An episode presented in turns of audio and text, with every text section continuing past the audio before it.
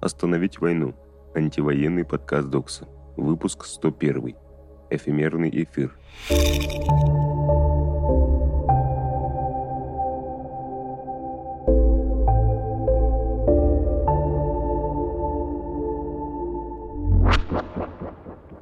Привет, это Слива. Я внештатная авторка, и я хочу начать с вопроса.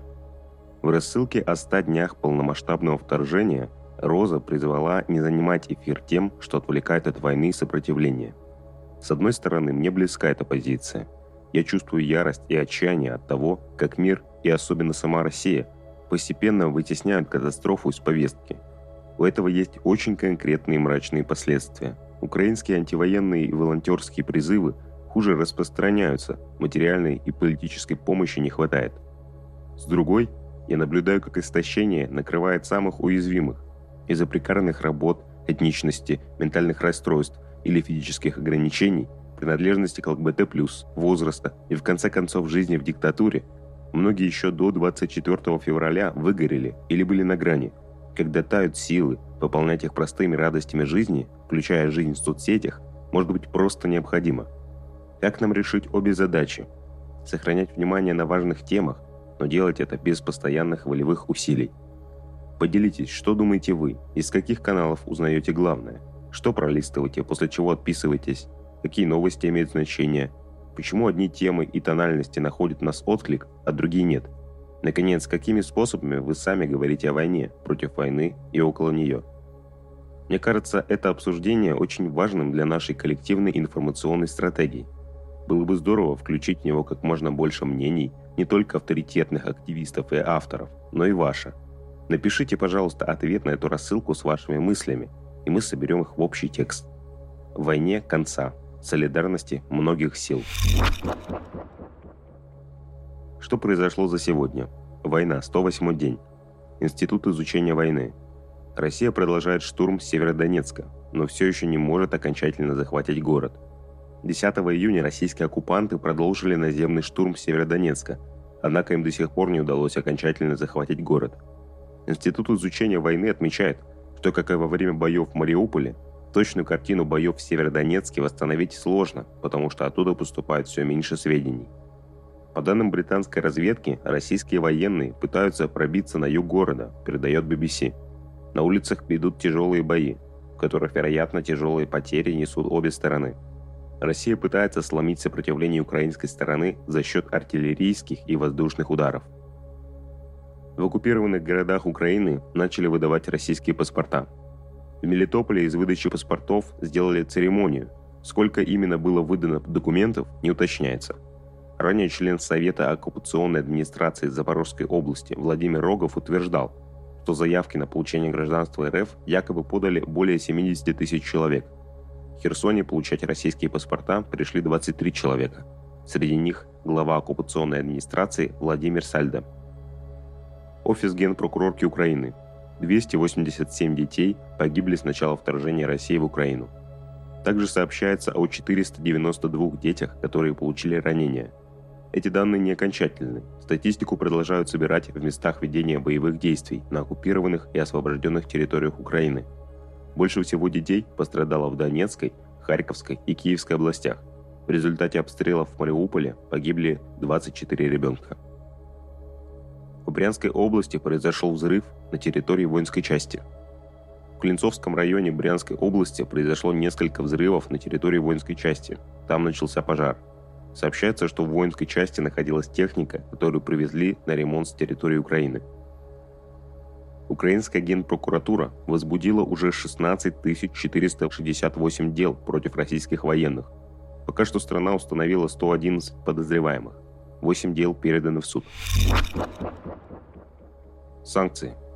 США призывает к бойкоту Петербургского экономического форума. Пресс-секретарь Госдепартамента США Нед Прайс призвал другие страны не участвовать в экономическом форуме. Правительство США не будет участвовать в Петербургском международном экономическом форуме ни в каком качестве. Мы призываем правительство и компании присоединиться к нашему бойкоту, написал Прайс в своем твиттере. Репрессии. В Петербурге пропал священник, ранее арестованный по статье о фейках. Об этом ОВД-инфо сообщил его адвокат Леонид Крикун. 10 июня адвокат Курмаярова пришел в СИЗО-1, Кресты-2, на встречу с подзащитным. Но сотрудники бюро пропусков сообщили, что Курмаярова в следственном изоляторе нет. Сотрудники СИЗО Горелого тоже сказали, что священника у них нет. Адвокату сказали обратиться в ВВС, но и там Курмаярова не оказалось. Крикун опасается, что на его подзащитного могли оказывать давление или применять к нему насилие. Путин подписал закон о неисполнении решений ЕСПЧ, вынесенных после 15 марта 2022 года. Также выплаты денежных компенсаций по постановлениям ЕСПЧ, вступившим в силу до 15 марта, будут производиться только в рублях и только на счета в российских банках. Решения российских судов будут иметь верховенство над постановлением ЕСПЧ. Сопротивление. Fawkes. Обмани модели распознавания лиц. Лаборатория SAND Lab при Чикагском университете разработала Fawkes – алгоритм и программное обеспечение, которое дает вам возможность ограничить использование ваших фото для построения моделей распознавания лиц. На высоком уровне Fawkes отравляет модели, которые пытаются узнать, как вы выглядите, путем внесения скрытых изменений в ваши фотографии и использования их в качестве троянских коней для заражения любых моделей распознавания вашего лица. Hawks берет ваши личные фотографии и вносит в них крошечные изменения на уровне пикселей, невидимые человеческому глазу, и маскирует их. Замаскированные изображения передадут модели сильно искаженную версию того, что делает вас похожим на себя. Эффект маскировки нелегко обнаружить ни людям, ни машинам, и он не приведет к ошибкам в обучении модели. Однако, если кто-то попытается идентифицировать вас, представив модели ваше незамаскированное изображение, например, фотографию, сделанную кем-то другим на публичном мероприятии, модель не сможет вас узнать. Скачать Faux можно по ссылке в описании. Проект имеет открытый исходный код, который доступен по ссылке. Что нужно знать сегодня? Сегодня День России. Освежите знания, как общаться с силовиками до и после акций. Инструкция от ТВД Инфо по ссылке в описании, а краткая версия в карточках. Что сделать, чтобы приблизить конец войны? Используйте провластный инфоповод Дня России как способ заявить Украина – это не Россия вместе с ФАС. Мариуполь, Херсон и другие оккупированные украинские города нуждаются в немедленном освобождении и помощи, а не в российских правительствах. Как отвлечься хотя бы на минуту? Мне кажется, если вы дослушали до сюда, то вы можете быть из тех людей, которые больше про интеллектуально знаковое и порой забывают о телесном. Во всяком случае, я такая. А снять чисто физическое напряжение может быть очень важным – Сейчас я отправлю текст на проверку и пойду во двор обниматься с деревьями. Кажется, что это очень просто, но есть пара секретов, чтобы действительно расслабиться. Во-первых, по возможности обопритесь от дерева всем телом. Это не социальное объятие, где мы стараемся не соприкасаться бедрами. Тут можно довериться целиком.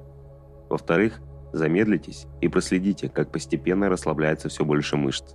Даже если вы начали из будто бы расслабленной позы, через пару минут вы почувствуете, как вдруг опускаются или тяжелеют неожиданные части тела. Побудьте в этом положении и подышите как можно дольше. Это была Слива, а также анонимный голос Докса. Держитесь.